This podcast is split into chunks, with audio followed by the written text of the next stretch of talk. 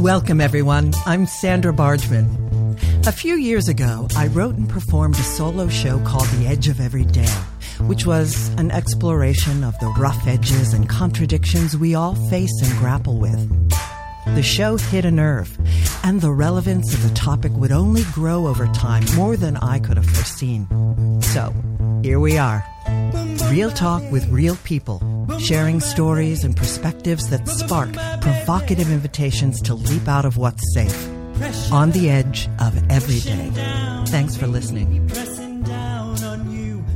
Hello, everyone. We are live in the hive.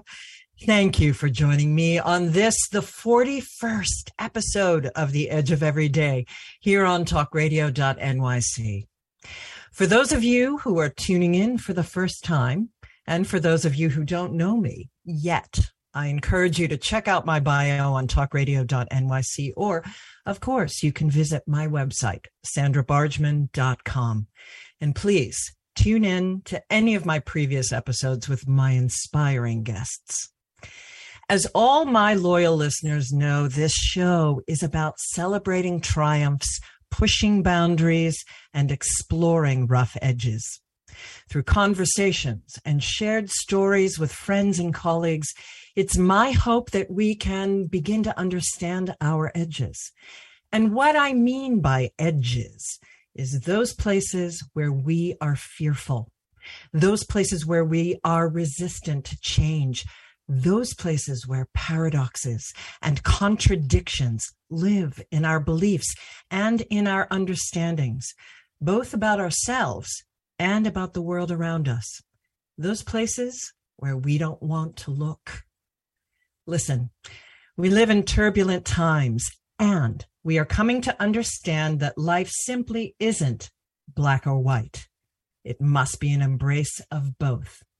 And the more we look within, recognize our own edges, and get real about them, the more we can help others to do the same.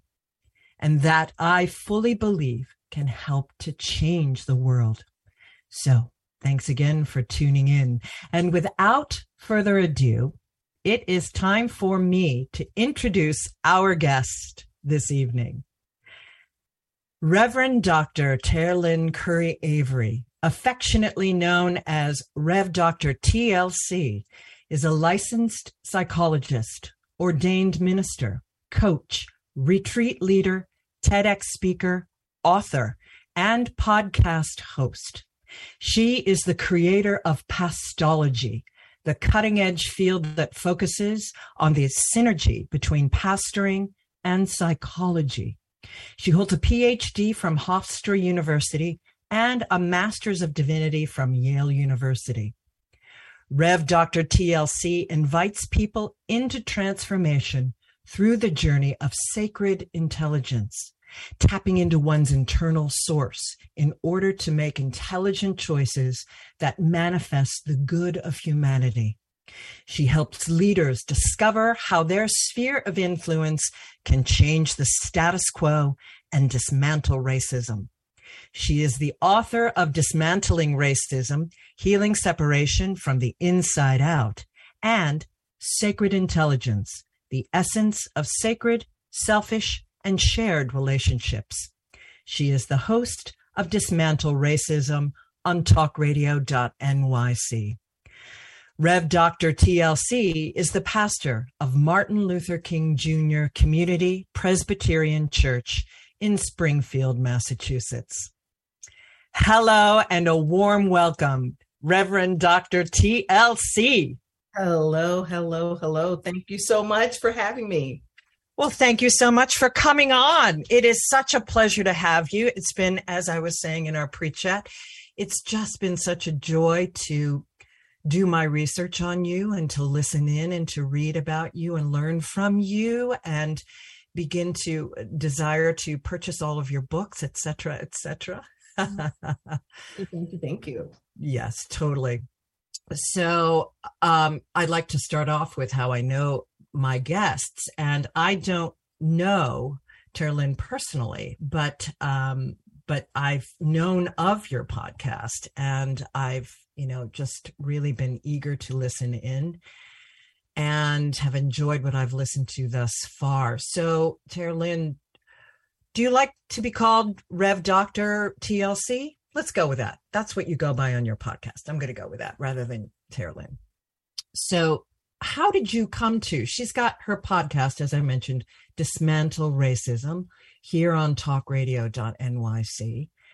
So how did you come? How did you find Sam? And how did you come to talk radio dot N Y C and podcasting in general? I mean, I can so understand it as a natural fit for you, given your background in education and your pastoring and your speaking. It, of course, makes sense to me that it's a complete natural fit. But then again, it would make sense for me as an actor, as a natural fit and an interfaith minister, but it wasn't for me. Mm. So, mm. so speak to how you came to this and what was the spark? So I know Sam from an organization that we belong to. And what's really oh. interesting, Sam had asked me about a radio show probably about a year or so before I ever considered. And at the time, I was really focusing on the wounds of religion. And I have all of my work is around sacred intelligence, whether it's manifesting your greatness, it's all under the umbrella of sacred intelligence. And I didn't feel like I had something that I was ready yet to do a, a radio show on. Uh, I had done public access T V before, and I, that was around sacred intelligence. And I know people loved it. You know, I ran into people on the street who would say, oh, I love listening to your show. But I stopped for a bit of doing media. And there's so many other things that we do, you know, and and so I was focused on really looking at the wounds of religion. Mm. And when George Floyd was murdered, mm. I returned to doing work on dismantling racism. I had done it for years and sort of put it aside in terms of the formality of it. I'm always engaged in racial equity work. Of course you, you are. Never put it down. But in terms of just the training. So once I really started, you know, getting back out there and talking about it more, Sam said, you know, have you thought about doing a radio show about it? And that way you can broaden your message. Yeah. So I think racial equity is really important. So I started the show probably, actually, it's been over a year ago. Over wow. a year ago. So you started just before I did. Just I started in before you did. October. Yeah. Cause mm-hmm. of course I've heard about yours since I started. Mm-hmm. Oh, that's so fascinating. Well, and it's just, you, you have a fantastic show and an, an amazing presence. And yes, you do weave in of naturally. And of course you do. All of these other understandings and this tapestry of all the work that you do, your educate, your background in education, all the different hats that you've worn and pulled together to form this incredible tapestry. So this is a great segue into the question that, that I want to next ask you is, you know, so many of my guests like you, like me, have had these very rich and seemingly varied careers mm-hmm. and twists and turns, and they continue to synthesize the work in really unique ways and synthesize the identities. And it's just, and it all comes together into this one track, this one vision, but, and it speaks so much about exploring rough edges and pushing, expanding our boundaries. But those identities, those are, those are all interesting things. So this was a question that was asked of me recently, and I was so fascinated by it. I want to ask you, what identity or identities do you lead with in mm. your day-to-day life? Mm. Well, first and foremost, I lead with uh, being a soul being and being called to a higher purpose. Amen. That I understand that I don't exist in this world, just me, that we're all connected, mm-hmm. right? Um, and so I lead from that place of having grown up all my life with an understanding of God in my life and uh, how God calls us Yes. And that we each have a purpose, and it may be different, but God calls us. And even if it's in the same area, it's something different. So I lead with that because that's the family that I grew up in. Mm, okay. Uh, we were uh, not fundamentalists by any stretch of the imagination, and we didn't define ourselves as born again folks uh, in the sense of born again Christians. But we, I grew up Presbyterian in a predominantly African American community. It was very tight knit in the South. Church was a critical part of my upbringing. Mm. So when I do this work, whatever work that I do, it begins from this place of knowing that I am a part of a bigger universe and that I am created from uh, divineness, which is what I talk about with sacred intelligence. So I start all of my work from that place. And then secondly, I would say growing up as an African-American, I saw the disparities that existed. And I also grew up knowing how rich my heritage is. Mm. And I love who I am as as a person presenting as a Black woman in this world. I love that. And I always seek to have justice in the world and equity in the world. Mm-hmm. So for me, I love that you talked about all my different hats that I wear, because everything that I've ever done, there's always been this lens of race. So that even when I'm looking at things like education and I'm teaching my classes, I can be at, at the college where I would teach and I'm teaching a group of white kids, but I was always going to infuse race in there, of course, to help students who had never even gone to school with a Black person, right, to understand how race shows up. Mm. So I've, in everything I've done, I've just infused it in there because I think it's important so that we can understand one another. Oh my goodness. Well, and there's so much I want to dive into here. You, it sounds like you had such a, uh, a healthy relationship to spirit as a mm-hmm. child, as I did. Mm-hmm. And, you know, while my parents, I was also raised Presbyterian, my parents, we did not have a big church life. We were very involved and I had a time in the church, but it was through the music and the ritual that I was very attracted to it.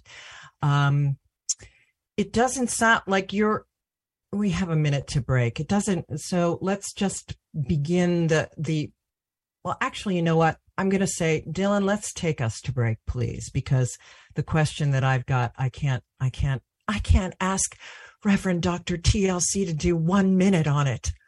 It's too big. So we're going to just go right into break. When we come back with Doctor Reverend Doctor T L C, we're going to dive into dismantling racism. And did, did you have any kind of woundedness, which is in your religious upbringing, which is another portion of your the work that you do in the world. When we come back on The Edge of Every Day, stay tuned. Are you a business owner? Do you want to be a business owner? Do you work with business owners? Hi, I'm Stephen Fry, your small and medium-sized business or S M B guy, and I'm the host of the new show, Always Friday. While I love to have fun on my show, we take those Friday feelings of freedom and clarity to discuss popular topics on the minds of S M Bs today. Please join me and my various special guests on Friday at eleven a.m. on talk radio dot n y c. Are you a conscious co-creator? Are you on a quest to raise your vibration and your consciousness? I'm Sam Leibowitz, your conscious consultant, and on my show, The Conscious Consultant Hour, Awakening Humanity, we will touch upon all these topics and more. Listen live at our new time on Thursdays at twelve noon Eastern Time. That's The Conscious Consultant Hour, Awakening Humanity, Thursdays, twelve noon on talk radio dot n y c.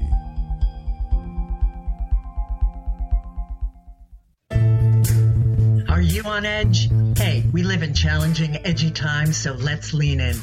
I'm Sandra Bargmann, the host of The Edge of Every Day, which airs each Monday at seven p.m. Eastern Time on talk radio dot n y c. Tune in live with me and my friends and colleagues as we share stories and perspectives about pushing boundaries and exploring our rough edges. That's The Edge of Every Day on Mondays at seven p.m. Eastern Time on talk radio dot n y c. You're listening to Talk Radio N Y C. Uplift, educate, empower.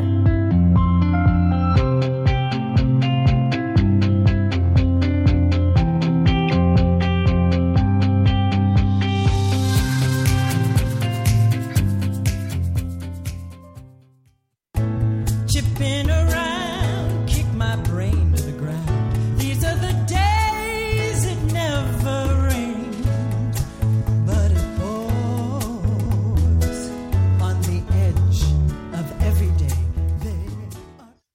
And we are back on The Edge of Every Day with Reverend Doctor T L C. You know what? I'm gonna I'm gonna hold off on the woundedness, and we're gonna get into that when we speak more about sacred, your sacred intelligence, which, and I love that phrase.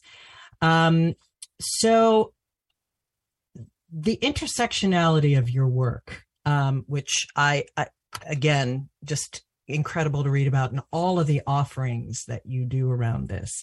You know, what, what I came away with was that, as I'm always reminded of now that it's on in a huge way on my radar, um, that racism isn't a, a, a black and brown person problem. And I think that that's been the biggest thing, or an Asian problem, or a marginalized community's problem. It's, you know, It's the it, it, it's the oppressor's problem.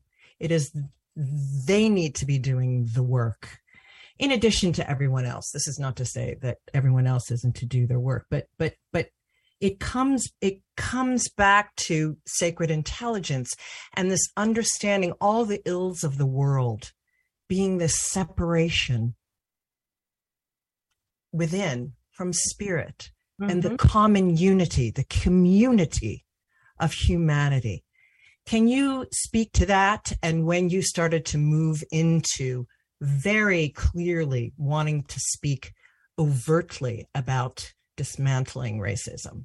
Mm, that's a great question. So I do believe that racism is a spiritual disease because we've disconnected mm. from our greater selves. Indeed. And we're in this place where we're self-absorbed, and it's about ego, and it's about othering folks as opposed to loving folks and seeing the manifestation of the divine in everybody, however you define the divine.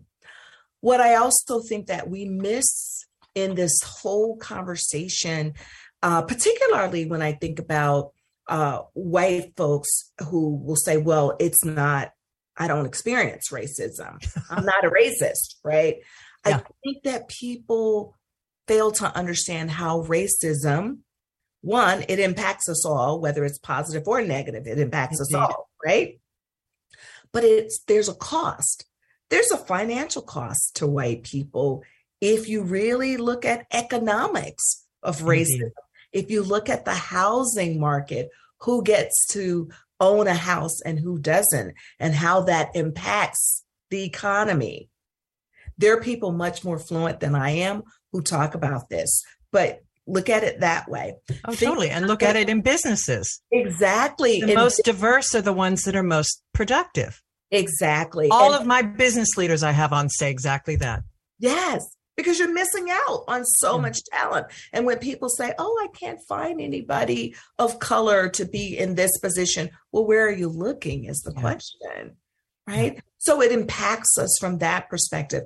It impacts us when we think about um, even just from a mental health place, an emotional place of what white people experience when they're not connected, when they want to have a conversation, for instance, about race, but they're too afraid. Yeah. And they live in that place of fear, or worse yet, shame. Yes. Guilt. Oh, I, I, I have to interject here. I, I must. The shame and the guilt. around two thousand thirteen, fourteen, fifteen, I was really noticing the, the increase, because it was coming on our radar, the increase, uh, me as a white person's radar, thank you very much, of the increase what appeared to be, but it was just because it was in the news more, of police brutality. Mm. And I was noticing it in the news, all over my Facebook, all of my whole entire social media, and people getting into rages and uh, and fighting about this, and and the white people getting taking offense at all of it, which I was it, it was exploded my mind for so many reasons about what bubble I lived in, what New York City bubble I lived in, what white person's bubble I lived in, et cetera. But I, I was shocked at the taking of offense, and, and hearing you say the shame and the guilt and the connection of that with mm. shame and guilt and mm. resistance to learning about all of this and mm. admitting white privilege. Mm. Mm-hmm. Well, and, and so all of that, right? And yeah. that's the cost. That really is the cost. The other thing that I hear white people say all the time, I just had a conversation with another white woman about this earlier today, who was really annoyed with another white woman for saying this, that like, I just can't do this work because it's too overwhelming and it's draining. And she said, it just makes me so mad because think about what people of color. Privilege. Like, yeah, we yeah. we live it. Yes, right? You get to walk away from it, white person. But, but I think that even with that walking away, because once you've been awakened, yeah. when you walk away, it's still going to eat at you to close it off. We can't wait for another George Floyd, because like you said, in twenty thirteen, fourteen, fifteen, actually in two thousand eight, two thousand nine, when President Obama came in, there were it it started then. I mean, oh, of we course it did. It had all to all the way back. Look at Trayvon Martin and all of that. And so here's the thing: it was happening, uh, and already. Then all of a sudden, when George Floyd was murdered, people are like, "Oh my gosh!" But I think people paid more attention to it for two reasons. One, because we were in the midst of COVID, and and we needed something else, really, from a psychological place, something else to focus our attention on, right? And people wanted to get out. Yeah. But the second thing is, it was so heinous. Yeah. And people couldn't justify it. See, I have I have had white people say to me, well, why didn't the police, when the police shoot someone um, at a stop, well, why didn't they just do what the police told them to do? Oh my. Uh, I'm like, are you kidding? But we can watch that. We can watch that on video now. They did do. Right. Every single thing that they were asked. Right. Well, one woman said it to me when the man was walking like this and got shot in the back. I said, did you see them shoot him in the back? So this is it, it, this is what I'm talking about, about waking up and deciding that you're going to live on the edge, because yes. this is hard work, but it's necessary work. If we are going to heal our own souls, and if we're going to heal this world, we have to be willing to go to the edge. Indeed. And sometimes we might have to step over the edge just a little bit. Just go right over. Just fall right over and expect that the wisdom and the knowledge and the growth will meet us. Yes. And the mentoring and the expansion will meet us. Mm. You know, can I just say one other quick thing? Mm. So when George Floyd was murdered, I saw a lot of white people in turmoil, oh, angry, crying, couldn't believe that this was happening. Yeah. Whereas, and they would come to me and say, oh my gosh, if I'm feeling this way, you must be feeling blah, blah, blah. I said, I didn't just wake up Black today. I've always known this. None of this surprises me. But was I saddened by it? Of course. But here's what I want to say. If people come to the edge and they do this work every day, then when something like George Floyd happens again, mm. the emotions that one experiences are very different. The intensity Yeah. It's different. And you're not reactive. You simply go into responding.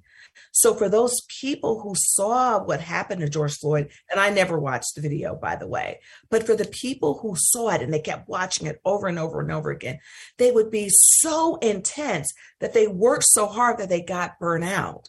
Yeah. What I ask people to do in this work on dismantling racism is be consistent yes. and steady in your commitment so that when something happens, you know how to move within the flow of that. You've already prepared yourself psychologically and emotionally, and you have your community of support.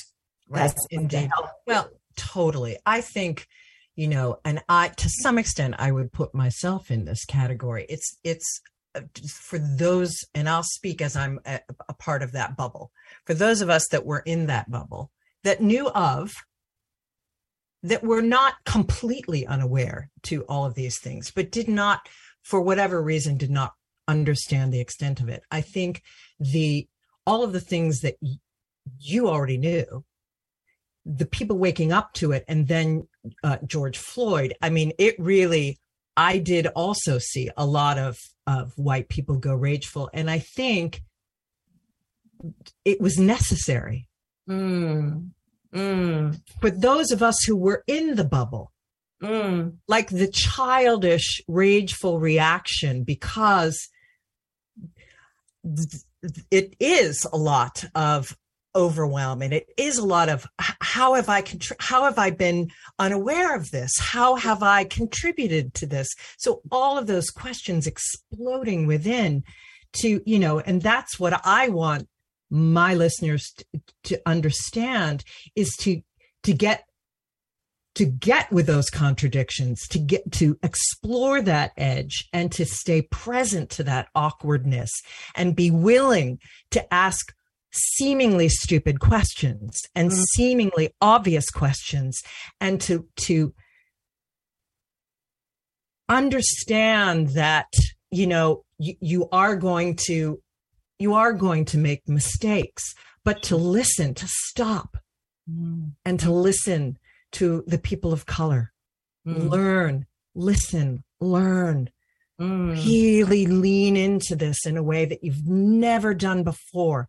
Mm. You know, I just want to say I, I totally agree with you. There, there is a place for anger. And actually, I began my book by talking mm. about that anger, because there's effective and righteous anger. Yes. Righteous yes. indignation. So yes, I totally agree with and you. And how to channel that. I, I, yes. So that's, that's my point in this, that if we engage in this work on a consistent basis, we'll know how to challenge that, uh, uh, channel that anger. But I also know, and we can look at the research now, that if we don't wake up and if we don't do the work, when something else happens, we go back into this intense way of doing things, and then we burn out. So what mm-hmm. we see when we look at the research is that there was this really big charge that people wanted to talk about race, and now it's dipped. Interesting. And now everyone just went, oh my God, I'm exhausted. And yeah, and and because you're allowed to be exhausted. Mm-hmm. Um, mm-hmm. Oh my goodness. I just, I'm going to have to have you back. That's very clear. Um, I have so, so much that I want to ask, but we've got to go to uh, break. And I want to come back after our glorious break, where you, the listener, get to hear about all of the fantastic shows that we have here on talk radio dot N Y C. When we come back, we're going to learn about sacred intelligence and hear about continue to explore sacred intelligence, looking within, and how that we, it can continue to inform how all of us work towards dismantling racism. Mm-hmm. We come back with Reverend Doctor T L C on The Edge of Every Day. Stay tuned. Are you passionate about the conversation around racism? Hi, I'm Reverend Doctor T L C, host of the Dismantling Racism show, which airs every Thursday at eleven a.m. Eastern on talk radio dot N Y C. Join me and my amazing guests as we discuss ways to uncover, dismantle, and eradicate racism. That's Thursdays at eleven o'clock a.m. on talk radio dot N Y C. Are you a small business trying to navigate the COVID nineteen related employment laws? Hello, I'm Eric Sauver, employment law business law attorney and host of the new radio show, Employment Law Today. On my show, we'll have guests to discuss the common employment law challenges business owners are facing during these trying times. Tune in on Tuesday evenings from five p.m. to six p.m. Eastern Time on talk radio dot N Y C.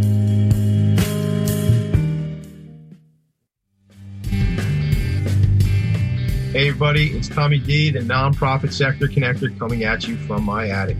Each week here on talk radio dot N Y C, I host the program Philanthropy in Focus. Nonprofits impact us each and every day, and it's my focus to help them amplify their message and tell their story. Listen each week at ten a.m. Eastern Standard Time until eleven a.m. Eastern Standard Time, right here on talk radio dot N Y C. You're listening to Talk Radio N Y C at w w w dot talk radio dot N Y C. Now broadcasting twenty-four hours a day.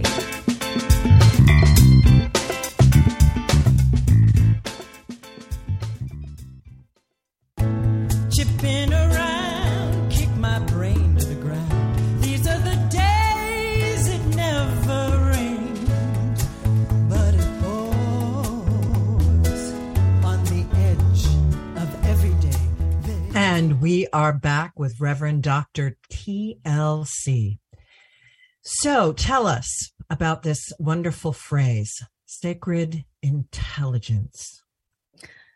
Well, sacred intelligence actually comes from uh, merging my two loves, and that is, you know, my my love for God and my love for psychology, because I've always asked a million questions and I ended up becoming a psychologist. And it's interesting because uh, I was raised in a family where I could ask a million and one questions about the Bible, and my family always tried to entertain, and they couldn't answer them, but at least they would try to entertain. Stay so present it, to you. I love that. Exactly. Exactly. So, so this term sacred intelligence came from a really good friend understanding my mission, what I was trying to explain to her. And when I was doing a lot of therapy, that's the name I had for my practice. Because for me, sacred intelligence is about really understanding two things: that we're loved unconditionally mm. and we're divinely created. And within that, there's a going inward where we tap into the greatest part of ourselves, where we can make choices that are intelligent. Yes. And those choices are designed to manifest my greatness, while at the same time, I'm helping you and other people manifest their greatness. It's not about solely saying, oh, it's the choice that's best with me, because that's very egocentric. Unhealthy ego. But it's really about saying, let's go inside. So in my first book on sacred intelligence, I talked about the importance of developing that sacred relationship, connecting with something much higher than yourself, mm-hmm. whatever that is for you. And then there's a selfish part, which is the reflection, the self-reflection, setting boundaries, learning how to say no, getting rid of unhealthy relationships, cleaning out your own psychological stuff.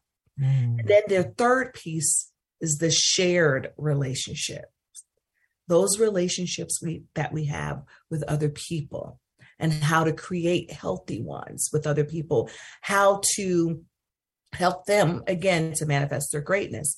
So how does that relate then to sacred, I mean, to dismantling racism? Because that's my model, sacred, selfish, and shared. The three pill- pillars that I talk about in my book is, what's your sacred motive for doing this work? Mm. And then how do you have to uh, engage or shift your selfish mindset in terms of whether you believe that it's possible to dismantle racism, because it starts with a belief. Yes. And then what's the shared movement? Now, how do you take who you are and go out into the world and help the world to become a better place? So it's still all about the sacred, selfish, and shared. So in my book, I talk about the sacred intelligence journey of faith. Mm. And I say faith because I believe that we have to have faith that it is possible to do this. And we have to have faith in our fellow human beings. Because why else would we incarnate? Exactly. We're exactly. here to serve and, and, and do this work. Exactly. Signed up for this party. I, you know, it's, it, we, it, certainly we did. And that's one of the things I say in the book. I'm like, you're in the right place at the right time. You're the right body, the right socioeconomic status, all of it. You chose to be here. Not everybody can handle that. Uh, that's uh, understood.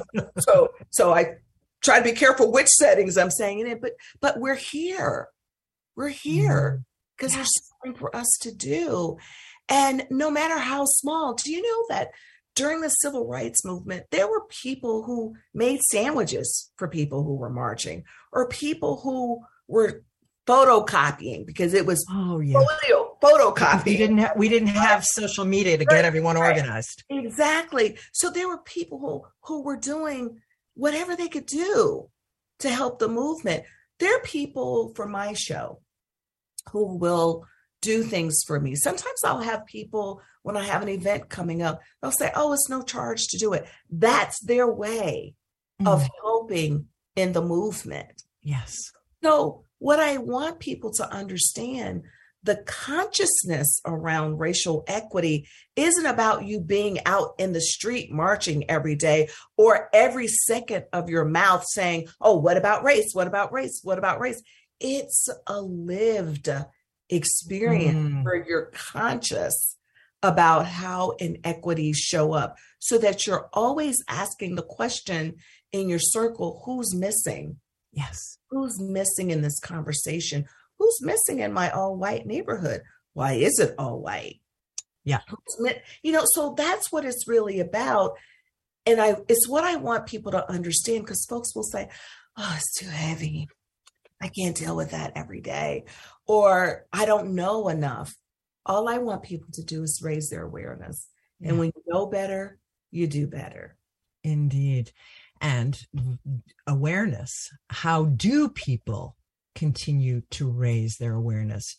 They listen to your podcast. They read your book. They take some of your, your, your offerings, your workshops and things. So how do you work with leaders, and how do you, and specifically, how do you work with white leaders and white people, and begin to expand their understanding, their racial consciousness? I love that phrase, mm-hmm. racial consciousness. And, and, and how do you respond to the phrase, I don't see color? How are these, you know, all of these, I know, I know, I know. You're asking me like five questions that, that would take ten minutes to. This is right. Exactly. This is why you have to come back. Yes. It's too much. Um, so first and foremost, uh, let's see, let, let's see, I'll tackle this one first. Mm. It's absolutely not true that you don't see color. Oh, how, of course. Could not, how could you not see that I'm a Black woman? Mm-hmm. So to say that you don't see color is not true.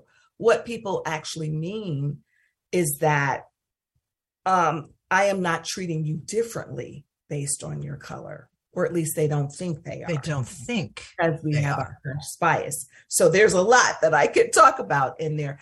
But really, to tell me that you don't see color denies who I am.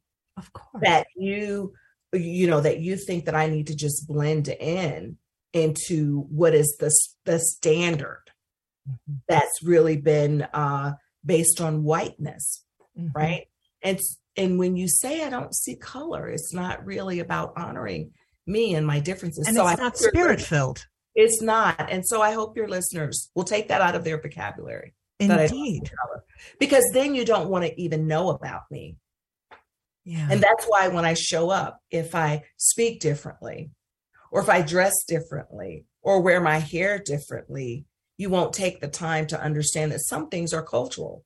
Yeah. And I'm honoring my culture by doing that. Or if, for instance, you won't know that when I walk into a room and I see um, a Black person that I know, and maybe sometimes someone that I don't know, my tendency, I don't care if it's if it's professional or not, we hug because that's a part of culture.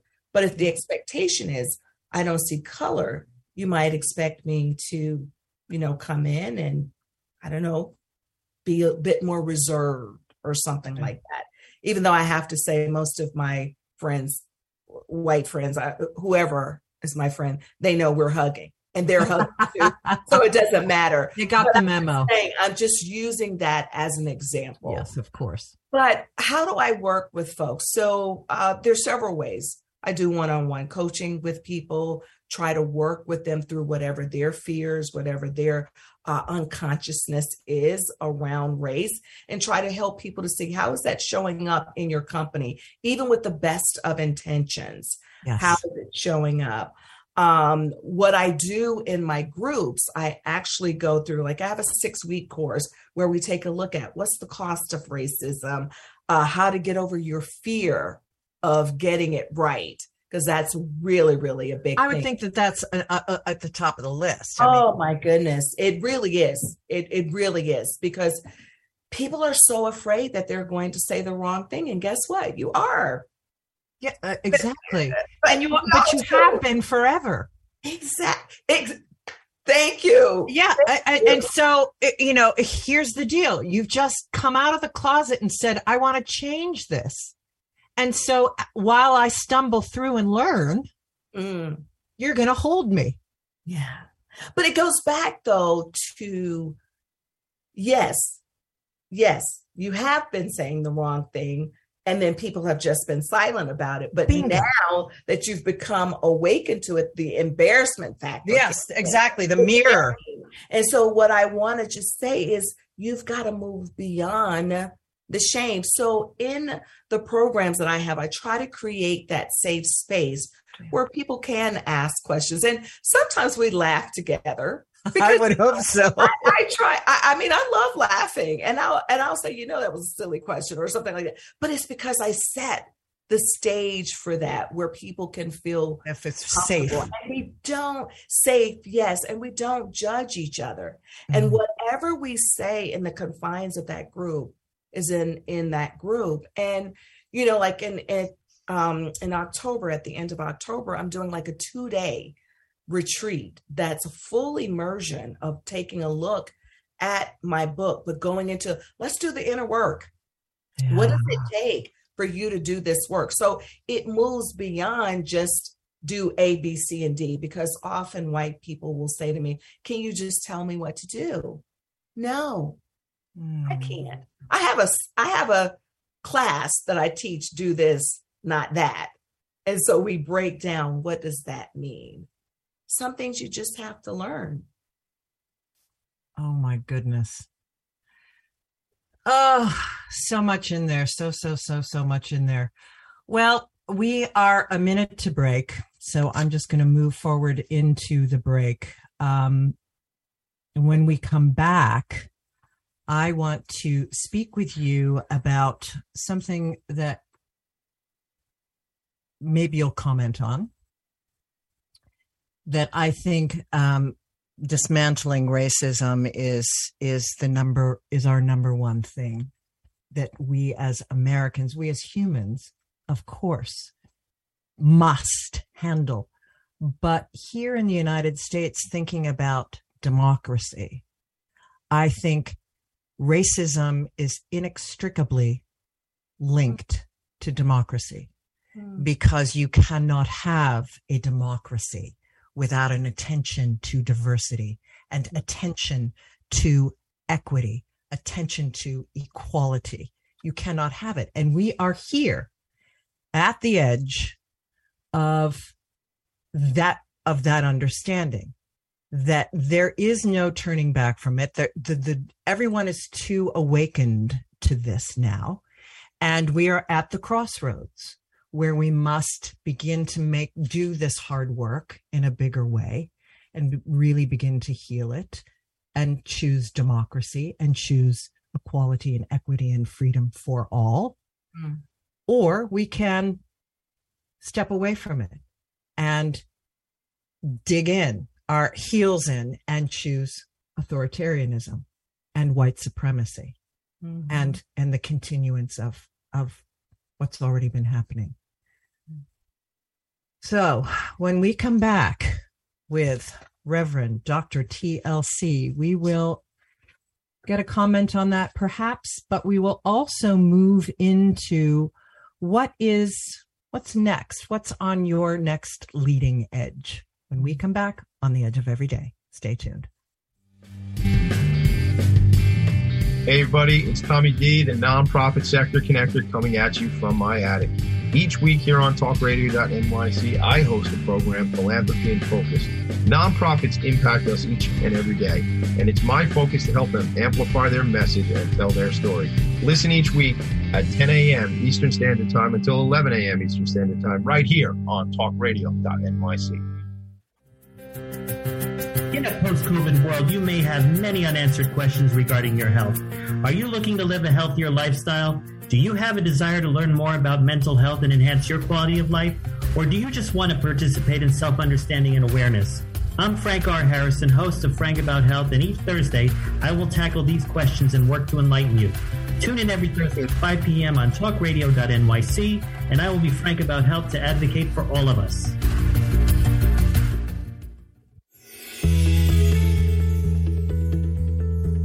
Calling all pet lovers. Pet Avengers, assemble!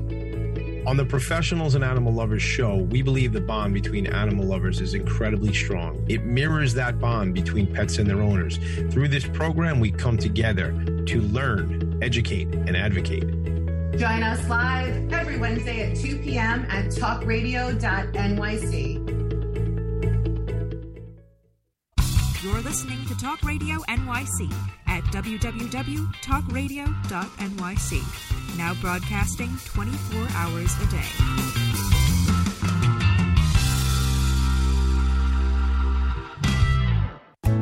Chipping around, kick my brain to the ground. These are the days it never rains, but it pours on the edge of every day. And we are back on The Edge of Every Day with Reverend Doctor T L C. So is there, do you have a comment for how I ended out our last bit? I mean, is there really a comment for that? It's so, it's so overwhelmingly obvious to me.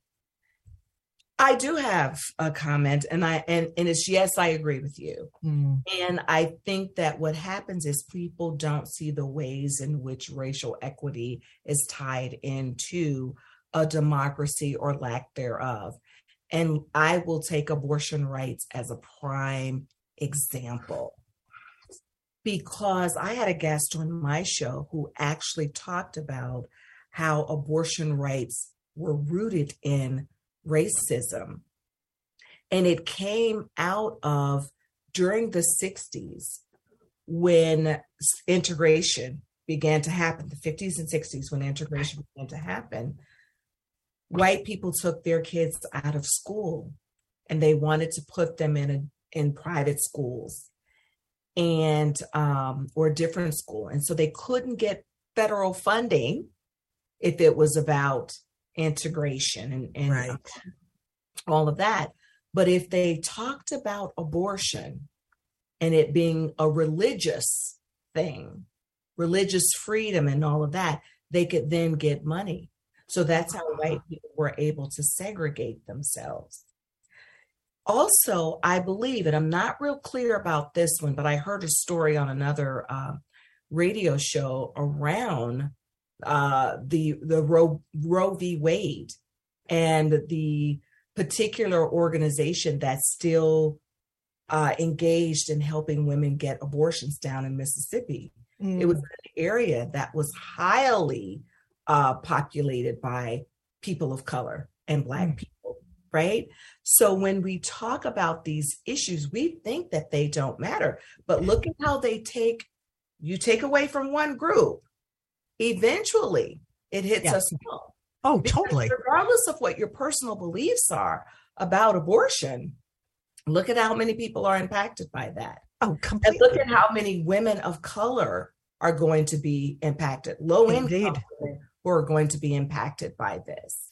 You better right? believe it. It's and all it, about power. It, a power and control for sure.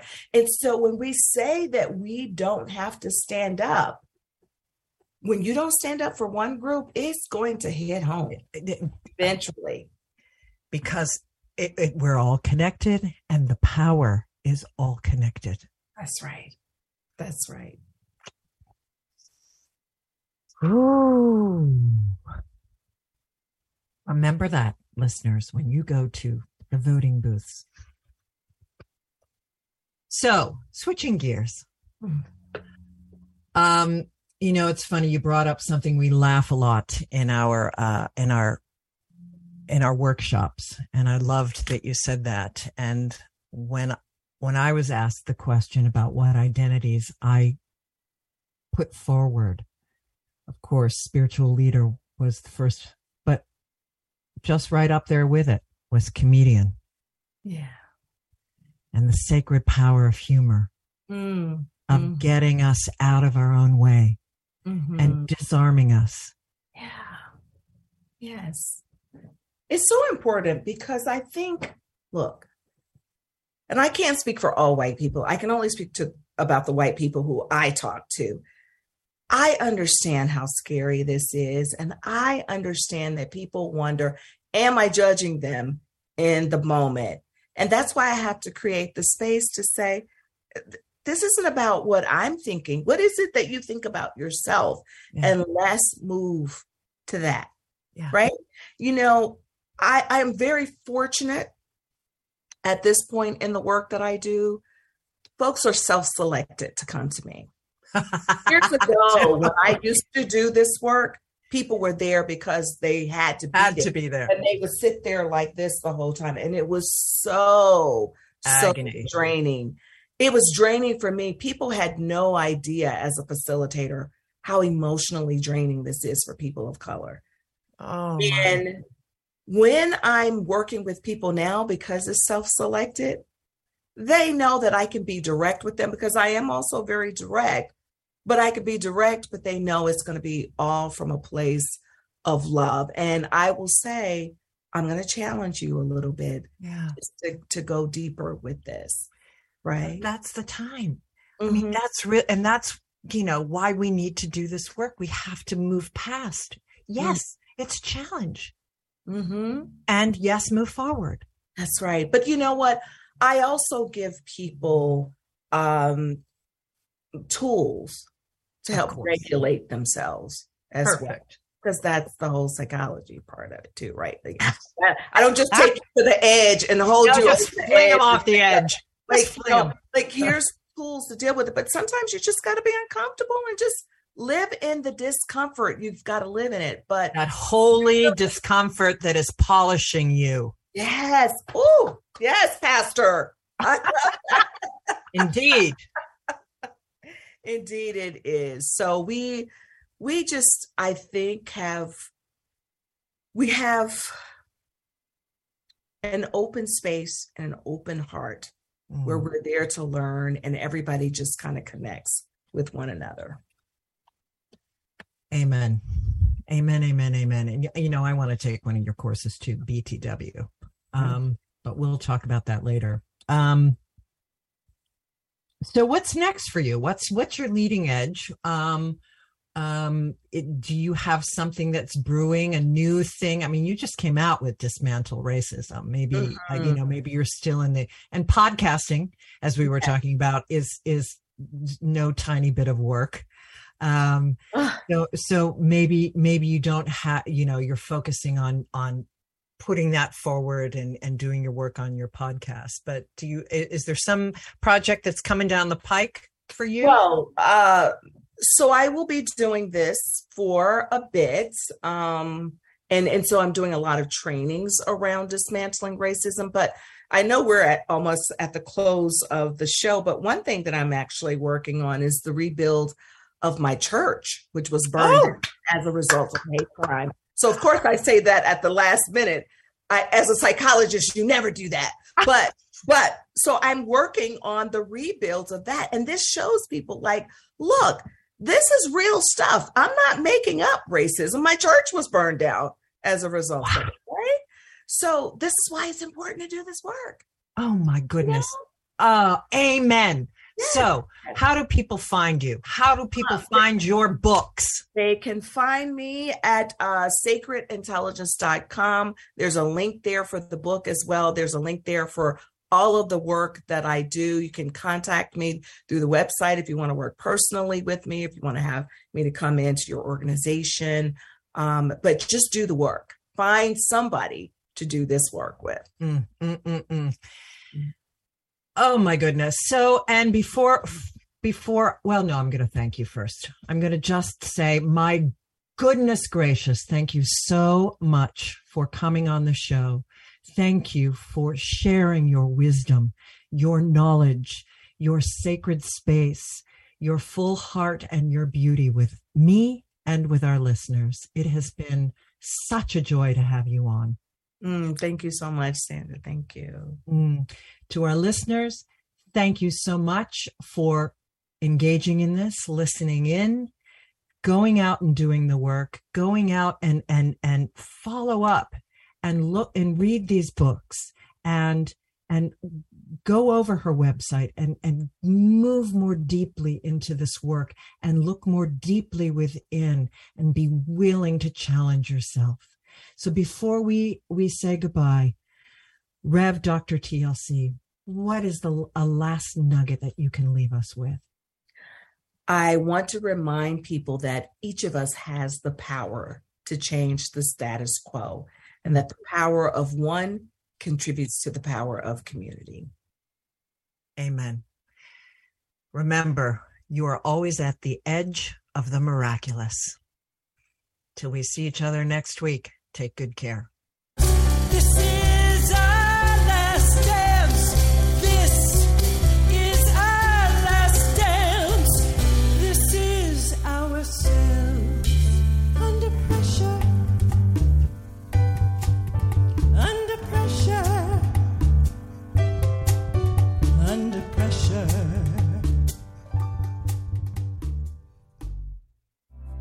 Listening to Talk Radio N Y C.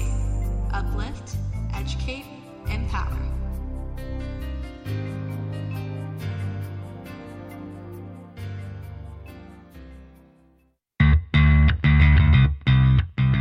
Are you a business owner? Do you want to be a business owner?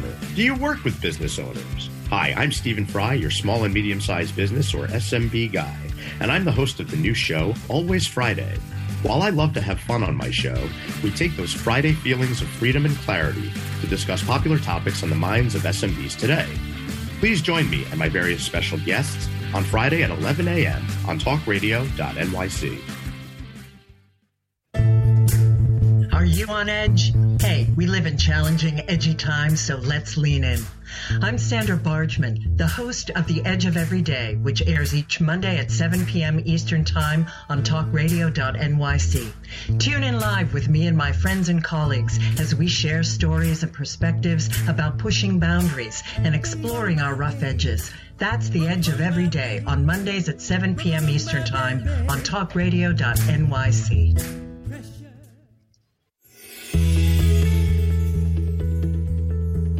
Calling all pet lovers. Pet Avengers, assemble! On the Professionals and Animal Lovers show, we believe the bond between animal lovers is incredibly strong. It mirrors that bond between pets and their owners. Through this program, we come together to learn, educate, and advocate. Join us live every Wednesday at two p.m. at talk radio dot n y c. In a post-COVID world, you may have many unanswered questions regarding your health. Are you looking to live a healthier lifestyle? Do you have a desire to learn more about mental health and enhance your quality of life? Or do you just want to participate in self-understanding and awareness? I'm Frank R. Harrison, host of Frank About Health, and each Thursday, I will tackle these questions and work to enlighten you. Tune in every Thursday at five p.m. on talk radio dot n y c, and I will be Frank About Health to advocate for all of us. passionate about the conversation around racism? Hi, I'm Reverend Doctor T L C, host of the Dismantle Racism Show, which airs every Thursday at eleven a.m. Eastern on talk radio dot N Y C. Join me and my amazing guests as we discuss ways to uncover, dismantle, and eradicate racism. That's Thursdays at eleven o'clock a.m. on talk radio dot N Y C. You're listening to Talk Radio N Y C. Uplift, educate, empower.